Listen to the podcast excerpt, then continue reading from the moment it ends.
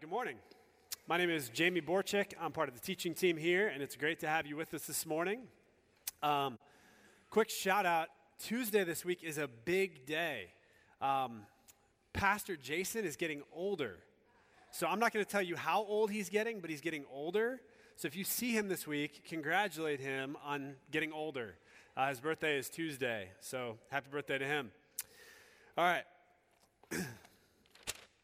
Anybody know what this is? It's not a spreadsheet. This is an explanation of benefits form from our insurance provider. This is one of the many EOBs that we received from our insurance company this summer after the birth, of our son, Archer. And uh, y'all have gotten these before, right? You know all about these, the EOB. This is what your insurance company sends you to tell you all the stuff they're not going to pay for on your behalf, right? And uh, sometimes calling this an explanation of benefits is a little generous, right? Like, uh, you spent eight minutes with that doctor and uh, they're going to cover some of it, but you still owe $163. Nice. Th- thanks. Thanks, insurance company. Way to go. So, uh, why this morning am I telling you about explanation of benefits? Great question. Great question. Well, the reason is because this morning, we are in Romans chapter 5, verses 1 through 11.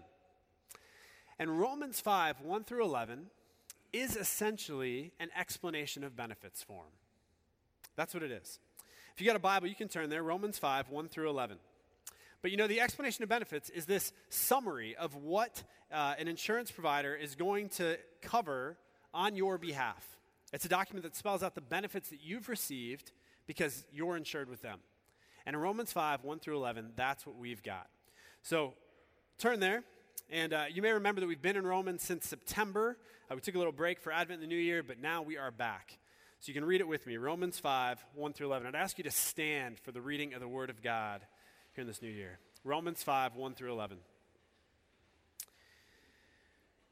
Therefore, since we have been justified by faith, we have peace with God through our Lord Jesus Christ. Through him, we have also obtained access by faith into this grace in which we stand.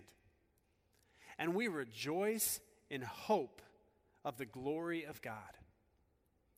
More than that, we rejoice in our sufferings, knowing that suffering produces endurance, and endurance produces character and character produces hope. And hope does not put us to shame because God's love has been poured into our hearts through the Holy Spirit who has been given to us. For while we were still weak, at the right time, Christ died for the ungodly. For one will scarcely die for a righteous person, though perhaps for a good person one would dare even to die. But God shows his love for us, and that while we were still sinners, Christ died for us. Since therefore we have now been justified by his blood, much more shall we be saved by him from the wrath of God. For if while we were enemies we were reconciled to God by the death of his Son, much more, now that we are reconciled, shall we be saved by his life. More than that, more than that, we also rejoice in God through our Lord Jesus Christ, through whom we have now received reconciliation. Y'all, do you know what this is? You hold in your hands in Romans 5 1 through 11 an explanation of benefits form from our great God and King. Let's pray and then we'll talk about it. Father, we thank you for your word. We thank you for what you have done for us in Christ. And I pray this morning as we open up this text, you would open our eyes to see the wonder, the beauty, the glory of all that you've accomplished for us through Jesus. Give us ears to hear this morning, we pray. In Jesus' name, amen. You can grab a seat.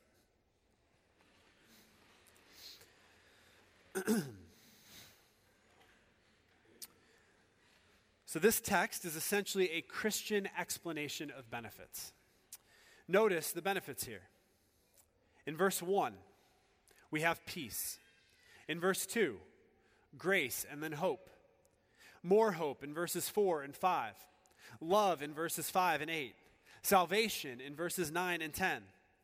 And reconciliation, which is another way of saying peace, in verse 11. Peace, grace, hope, love, salvation. These are the benefits we see in this text.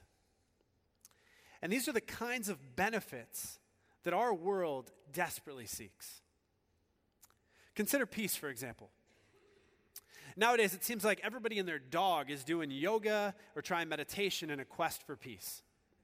Starbucks just announced that it's going to start paying for subscriptions to the app Headspace so that all of its employees across the world can practice mindfulness and meditation. And if that's not your jam, old school escapes like the TV, the refrigerator, and the bottle are just as common and popular as ever. We do all kinds of things in our quest for peace. We long for peace. Or consider love. Think about the popularity of rom coms and dating apps like Tinder and Bumble. Or the cultural narrative that says you're not complete until you're in a romantic relationship. Especially for you singles out there. The quest for love can so easily become the defining quest of your life. You're nobody until you're with somebody, right? We long for love. Or consider hope. In our world today, I think it may be hope for which we most deeply long. We are faced with a constant news cycle that tells us we're on the brink of political or ecological disaster. We're facing a constitutional crisis. And uh, Greta Thunberg has alerted us that our house is on fire. Elon Musk is hustling to build a new civilization on Mars so that we have somewhere to go when this world burns down. On a macro level, we are scrambling to try to fix the world and save humanity. We long for these benefits, but we're not really sure they're ever going to come. In his recent editorial reviewing the last decade, Ross Douthat of the New York Times called the 2010s the decade of disillusionment. The decade of disillusionment. And I think that's an apt summary of where we're at. In our collective quest for peace, love, hope, and ultimately salvation, we so often find ourselves in despair, disappointed, discontented, and disillusioned with the world. We wish that there was some insurance provider who could guarantee these benefits for us but nowhere we turns, see, nowhere we turn seems to be able to deliver. And this is where the text that we read a moment ago is such good news for us today. This text is essentially a Christian explanation of benefits. Look at verse 1. Therefore. The word therefore links us back to everything we talked about back before Advent. You may remember that the theme of Romans 1 through 4, the first four chapters of the book, was the vast separation. We talked over and over again about how there was this vast separation between us and God. And then how Jesus came and he laid down his life to become essentially the bridge across that vast separation so that we could be restored to a relationship with God forever. In chapters 3 and 4, especially, they were all about this idea of justification by faith. So then we come to Romans 5, and Paul begins, therefore, since we have been justified by faith, since we're over here now, in light of everything in chapters 1 through 4, now that we're over here, now, now he says, therefore, we have, and he goes on to enumerate all these benefits. And here's kind of my thesis today as we look at these verses, we're going to see that relative to any other insurance provider, any other religion or worldview or philosophy or system of living that you can find in this world, Christianity offers a substantially higher level of benefit with a completely different structure of payment. That, that, that's kind of my thesis. Christianity offers a substantially higher level of benefit than you can find anywhere else. And it does so with a completely different structure of payment. So let's look a little, let's look a little more closely at the level of benefit here. In verse 1, we see the first benefit. Paul writes, We have peace. We have peace. So we long for peace, and we devote ourselves to meditation and mindfulness and all kinds of other stuff in our pursuit of peace. But here, Paul says that those who have faith in Christ already have peace. Now, when we think about peace, we tend to think of its negative significance. Peace means the absence of conflict, there's not a war going on. But biblically, peace takes on a much more holistic and positive connotation. The Old Testament Hebrew word that lies behind Paul's thought here is the word shalom. And the idea of shalom is peace, not just in that absence of conflict sense, but peace in the sense of wholeness and flourishing. It means that everything is as it ought to be. It's, it's that everything is, uh, is the way that it was intended. It's all good in the hood, right? And Paul says that in Christ, Believers have that shalom. We already have it. But this isn't just an inner personal peace. As important as this, that is, this is far bigger than that. This is peace, you'll notice, he says, with God. Peace with God. Later on, down in verses 10 and 11, Paul uses the word reconciliation to talk about this same reality. And the word reconcile is really interesting because it's a deeply relational term. To reconcile means to bring together two estranged or hostile parties and bring them back into a flourishing relationship. And this kind of language, this language of reconciliation, it is unique to the Bible. In other religions, you don't find this idea of reconciliation between people and God. Because other religions don't conceptualize God in such personal terms. But in the Bible, reconciliation is the central narrative of the whole story. The story of the Bible is that people were made to live in that shalom with God. But, but what happened is that all of us rejected God. We turned away from God. We rebelled against Him.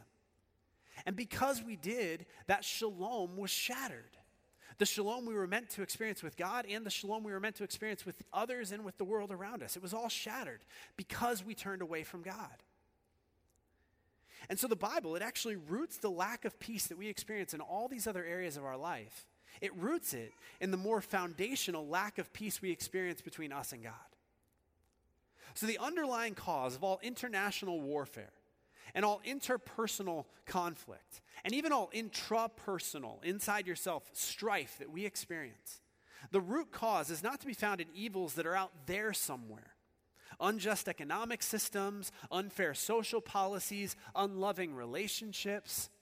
No, the, the root cause, those things are evils that need to be dealt with, yes. But the root cause behind all of them is the cosmic spiritual warfare that was launched by our collective rebellion against God. We sinned, and shalom was shattered.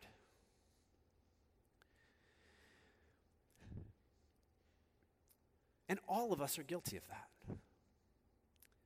If you look at verse 10, Paul says that we were enemies of God. Enemies. Apart from Christ, that is your reality. According to the Bible, there are really only two options when it comes to you and God. You are either for him and on his side, or you are against him and you are his enemy. There is no neutral. And if you're his enemy, if you're not for him, then you are against him and you are at war with him. Now, here's the deal God is the most foundational reality in the universe. And so, if you don't have peace with him, if you don't have that shalom, what do you have? I mean, no matter how much you meditate, no matter how mindful you are, no matter how much yoga or Pilates you do, no matter how much now legal weed you smoke, no matter what peace you might think you have, if you are at war with God, then the peace you think you have is just a mirage. It's like this and I'm appropriating here an illustration from my friend Mike Bullmore. But imagine that you're in this room.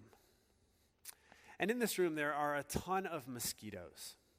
right? Love mosquitoes, right? They're great, aren't they? And you're in this room, there's a ton of mosquitoes, and the mosquitoes are just biting at you. And you're just constantly slapping them and knocking them away. And it's like, in that room, how much peace would you be experiencing? Not, not a lot, right? like, that's not a very peaceful situation. But then you look in this room, over in the corner, and in the corner of the room, you see a hungry lion growling at you. Now, even if you were to eliminate all of the mosquitoes from the room, you slap them all and you kill them all and they're all gone, all the mosquitoes are gone. How much peace would you have in that room? Like, I mean, I suppose if you can be so mindful that you can ignore the hungry lion, yeah, you could feel some sense of peace, right? But in order to experience peace in that room, you have to forget about the hungry lion growling at you in the corner. But if, on the other hand, if all those mosquitoes are still there, but somehow the lion came on your side, if you were reconciled to the lion and you made peace with the lion, and the lion started going after the mosquitoes with you, he starts fighting for you, that's a whole different ballgame, isn't it? Now, in all honesty, I have no idea what lions do with mosquitoes, but you get the point, right? The point is that if you don't have peace with God, you don't have any real peace. And any peace you think you have is just a mirage, it's not real. You see, in real life, if the lion is your enemy, it does not matter what you do with the mosquitoes. The lion is a far bigger problem. And unless you do something with the lion, you will never have any real peace. But if somehow the lion is on your side, if the lion is with you, then you're going to be just fine. And even as verse 2 puts in our text, through faith in Christ, your reality is that you now have access to the lion. The lion is now on your side. You have access to God and to all of his goodness. Paul uses this word access. And the word access means that you have the credentials you need, you have the qualifications necessary to bring the lion with you, to go into the lion's presence, to be accepted and loved by the lion. And so, bottom line, if you have peace with God, the lion is on your side and He wants to help you deal with the mosquitoes. If you're a believer in Christ, the lion is on your side. You have peace with God. The war is over. Shalom is restored. That's the first benefit peace. We see the next benefit at the end of verse 2 hope. We rejoice in hope of the glory of God. Now, when we use the word hope, we often think of it like the word want. It's uncertain, but we'd really like it if it happened this way. We hope climate change doesn't wash us all away. We hope the interview goes well. We hope the Bears aren't trash again next season. But when the Bible uses the word hope, that's not what it means. Hope in Scripture means a confident expectation a confident expectation. It's like you're reading a story or you're watching a movie that you've seen before and where you already know and love the ending. You know how the story ends, and so you eagerly look forward to the end of the movie or to the final chapter of the story. You have a confident expectation of what awaits. And in the story of the Bible and in the story of the world, the final chapter is the glory of God. Now, I don't know what you think about when you picture eternity, but what the Bible pictures is summed up in that one word glory. Glory. The Bible ends with God reigning in glory in a place where everything shattered in this world is restored forever. For believers in Christ in eternity, every tear is wiped away and every frown is turned upside down. The cancer disappears, the broken relationship gets mended, The table is never empty. In the end, the God of glory defeats evil and reigns in glory forever. That's how the story ends. And believers in Christ know how the story ends. And so we have hope. And it's that hope that even transforms the way we approach our present circumstances. Look at verse 3. More than that, we rejoice in our sufferings. So often, this present life is characterized not by glory, but by suffering. The word suffering here, it's a word that literally means pressures. And when I think about that word, I think about the scene in Star Wars where uh, Luke Skywalker and Princess Leia and Han Solo and Chewie, they fall into the trash compactor in the Death Star. And you remember what happens in that scene? You know, the walls, they, the walls, these big metal walls, they start squeezing them. They start moving in toward them to crush them. It's this pressure coming in to destroy them. And that's the idea of this word. And, and that that's life in a sin sick world, isn't it?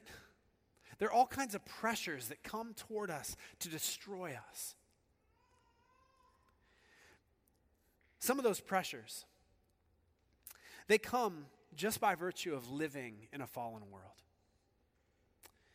Not getting the job you desperately long for, getting the diagnosis you desperately wanted to avoid, losing a child to a miscarriage fighting against a deep depression, dreading going home at night to a, to a marriage that's just difficult, sitting in rush hour traffic on Lakeshore Drive. Everyone, everyone faces these kinds of pressures. But then there are some pressures that comes specifically as a result of being a follower of Christ in a fallen world having to say no to desires that the world around you celebrates. Trying to disciple your children in truth that you know their school system is trying uh, intentionally to undermine. Being ostracized at work because you live out your convictions. Having your family or your community reject you because you've chosen to follow Christ. Being stuck listening to the music on K Love just saying. Just saying. It's real. The struggle is real. Except for the last one, though, these are the kinds of pressures faced by Christians all over the world throughout the history of the church. In fact, even today, around the world, there are churches that are being shut down by local police. And there are pastors who are being arrested. And there are church members who are being verbally and physically assaulted because of their commitment to Christ. Many of our brothers and sisters around the world face far greater pressures than what we're experiencing here. In fact, some of you in this room today, you came from places where that was your reality. And those are the kinds of pressures that Paul has in view as he talks about suffering here. All those various pressures that come to crush us. But look at what he says about that suffering. Verse 3 We rejoice in our sufferings, knowing that suffering produces endurance, and endurance produces character, and character produces hope. He says Christians rejoice in suffering not because the suffering itself is good, but because that suffering has a purpose. You see, in a secular world devoid of God, if you get rid of God, Suffering has no ultimate purpose. Suffering just is. This world is brutal, but you need to just deal with it. Get over yourself. There is no ultimate hope. There is no end of the story. Things might get better and they might get worse, but someday the trash compactor is going to come and finish the job and squash you like a bug. Deal with it. But for Christians, suffering is so different from that. For Christians, suffering has a purpose. In, in the short run, suffering can produce tremendous maturity in us. Notice the progression here. Suffering leads to endurance. Endurance is stick to itiveness, it's what it takes to run a marathon, to finish the race and sprint across the finish line. And any of you who have run the Chicago Marathon know that most of your training is suffering, right? But it's that suffering that is the only thing that enables you to go the full 26.2 miles on race day, right? Suffering produces endurance. Then, endurance produces character. The word for character here means to pass the test. To pass the test. It means to prove yourself as you endure and you keep running the race and you don't quit when it feels hard. You, you pass the test. And then that tested, improving character, then it produces hope. The more you endure, the more tests you pass, the more confidence you have in the glory that awaits on the other side of the finish line. So, so for Paul here, he pictures hope kind of like a muscle. The more you use it, the stronger it gets, right, Adam, Adam Pennington? The more you use it, the stronger it gets. And suffering, suffering provides the opportunities we need to exercise that hope muscle so that it keeps on growing. So, Christians, Christians suffer just like everybody else. We face all kinds of suffering. But Christians don't suffer just like everybody else. We suffer differently. We suffer with hope. We suffer with hope. Because we know what God is doing in us in the midst of our suffering. And because we know the end of the story, we know that in the end, we escape. And what God does then is He comes and He blows up the trash compactor along with the rest of the Death Star, and He gets rid of all the evil empire. And then we live happily ever after in glory with Him. We know how the story ends. So here's what this means if you are a believer in Christ here today, you have hope. And so, even right now, even if it feels like you've fallen into the trash compactor and the walls are pressing in on you, know today that God is doing something in you in the midst of that pressure. See your suffering as an opportunity to flex your hope muscle and grow in endurance and grow in your character. And at the same time, know that your suffering is not forever. Now, I can't promise you that the, the end is going to come in this life. We don't know that. Even as we pray and we plead with God that He would take away whatever you're dealing with, we don't know that that's going to come. But we do know that someday and forever, we know the end of the story. And the end of the story is glory. That's the second benefit a sure hope that transcends even our sufferings. We see the third benefit in verse 5 love. Our culture is obsessed with finding love. And, we, and, and look here at the love that Paul writes about. Paul writes, Hope does not put us to shame because God's love has been poured into our hearts. Paul says that this hope we have, it doesn't let us down, it doesn't disappoint us. And the reason for that is because of the love of God that we get to experience even now, even before the hope becomes our present reality. Paul writes here God's love has been poured into our hearts. Now, this is the first reference in the book of Romans to the love of God. First time it shows up here. And notice the way Paul describes it. He says it has been poured into our hearts. So, this language is emotional language. This is a subjective, experiential thing. He's saying when you believe in Christ, you get to feel the love that God has for you. You get to feel it. And the way in which that happens, he writes, is through the Holy Spirit who's been given to us. Now, when we get to Romans 8 a couple months from now, we'll talk a lot more about the Holy Spirit there. But the Holy Spirit, today, you need to know this the Holy Spirit is the third person of the Trinity, fully God. He is a person, not some kind of ethereal force, not an it. He is a person.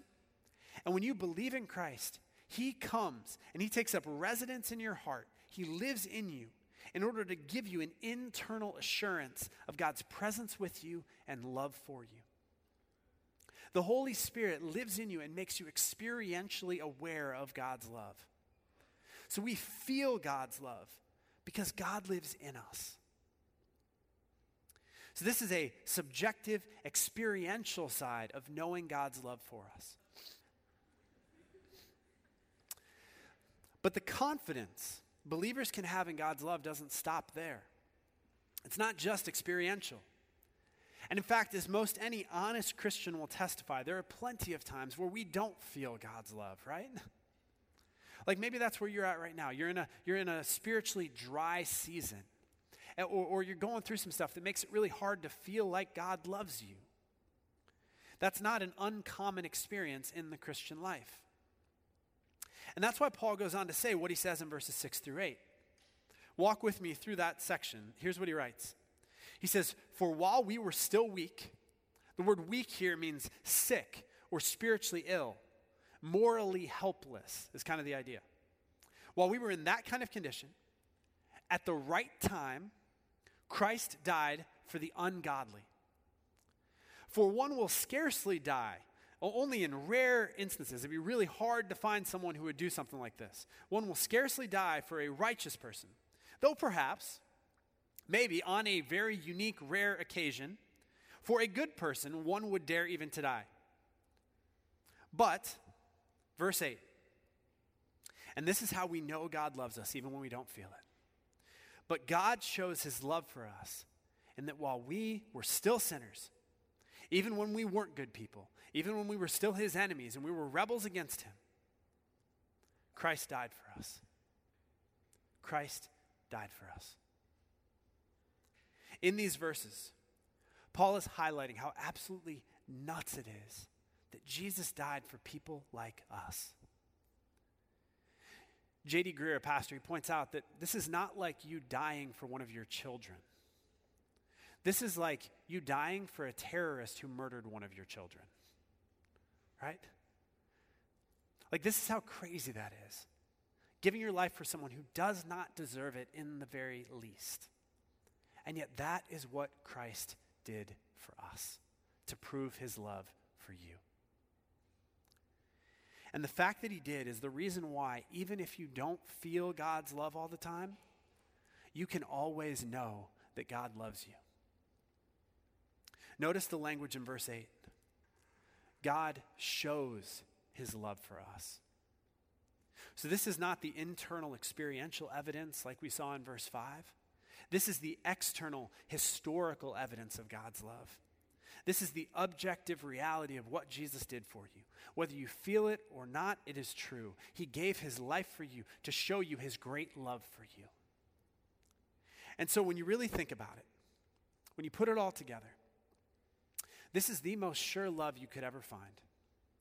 It is both subjective and objective, it is internal and external, it is experiential and historical, it is emotional and factual. And that's the kind of love I think our world is desperately seeking. That's why people swipe right on Tinder. They're trying to find somebody who will make them feel loved and then prove that love to them through their actions. But right here, we have a love that far surpasses anything you're going to find in any human relationship.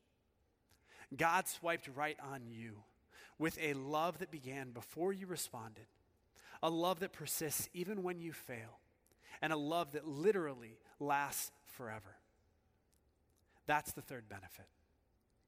So, peace, hope, love, the benefits. Now, in verses 9 and 10, Paul brings all of this together into a synthesis that reiterates and expands the central point of his whole argument.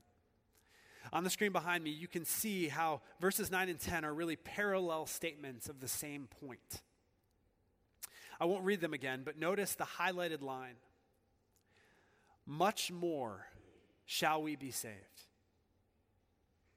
Everything we've just talked about adds up to a confident expectation of ultimate salvation. We will be saved from the wrath of God and from all that plagues us in this world forever. The lion is on our side, and he will blow up the Death Star and bring us to glory. Ultimate salvation. So, the first part of my thesis earlier was that Christianity offers a substantially higher level of benefit.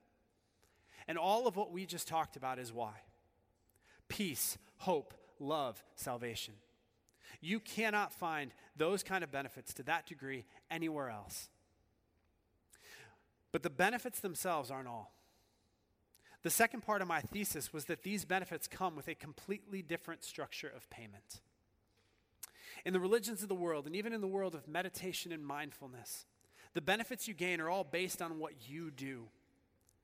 It's about your works, your performance. If you meditate enough, or if you offer enough sacrifices, or if you help enough people, then you'll earn favor with the gods, or you'll achieve inner peace, or you'll go to heaven when you die. It's all about you. And even in many churches that y'all have attended in your lives, that's the same kind of message that gets communicated. Be a good person, and God will love you and, and bless you because you've been good. But you've got to pay the bill yourself. God helps those who help themselves. You've heard that, right? But biblical Christianity doesn't work like that. Notice again how we are described in these verses. Verse 6 weak, morally helpless, ungodly. Verse 8 sinners. Verse 10 enemies. Y'all, if in real life we were seriously applying for health insurance, we would be denied by every company in the world based on the severity of our pre existing condition. There is no insurer in their right mind who would take on a client with the kind of bills that we are going to rack up.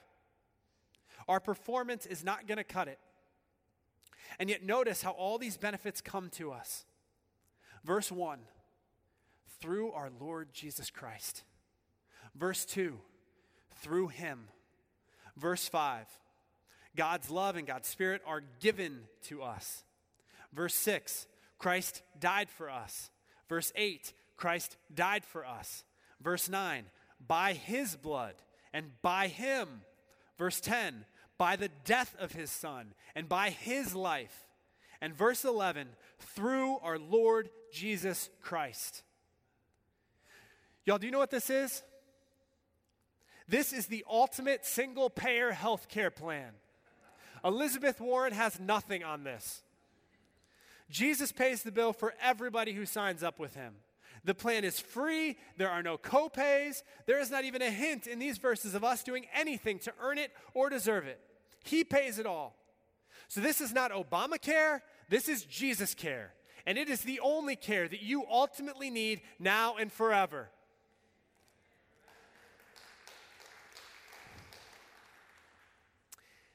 And the way you sign up for it is what we see in verse 1. Therefore, since we have been justified by faith, what God asks of you is not your performance, but your trust. He asks you to cancel every other insurance policy you got and to go all in on trusting Him. You don't rely on your good deeds, on your good work, on your moral or religious performance. You cancel all those plans and you sign up with Jesus by putting your full trust in Him. Now, to be clear, I'm not telling you to go cancel your literal health insurance. Just keep that. But is it when it comes to your religious and moral performance, cancel that. Go all in on Jesus. By faith, sign up with Him. And the instant you do that, all of these benefits, all of them are yours. All of them. And here's where we'll finish this morning. We've seen that Christianity gives you what amounts to an infinitely higher level of benefit with a completely different structure of payment. So, what do we do? We do what Paul tells us to do three times in this text. Verse 2, we rejoice in hope. Verse 3, we rejoice even in our suffering. And verse 11, finally, more than that, we also rejoice in God through our Lord Jesus Christ.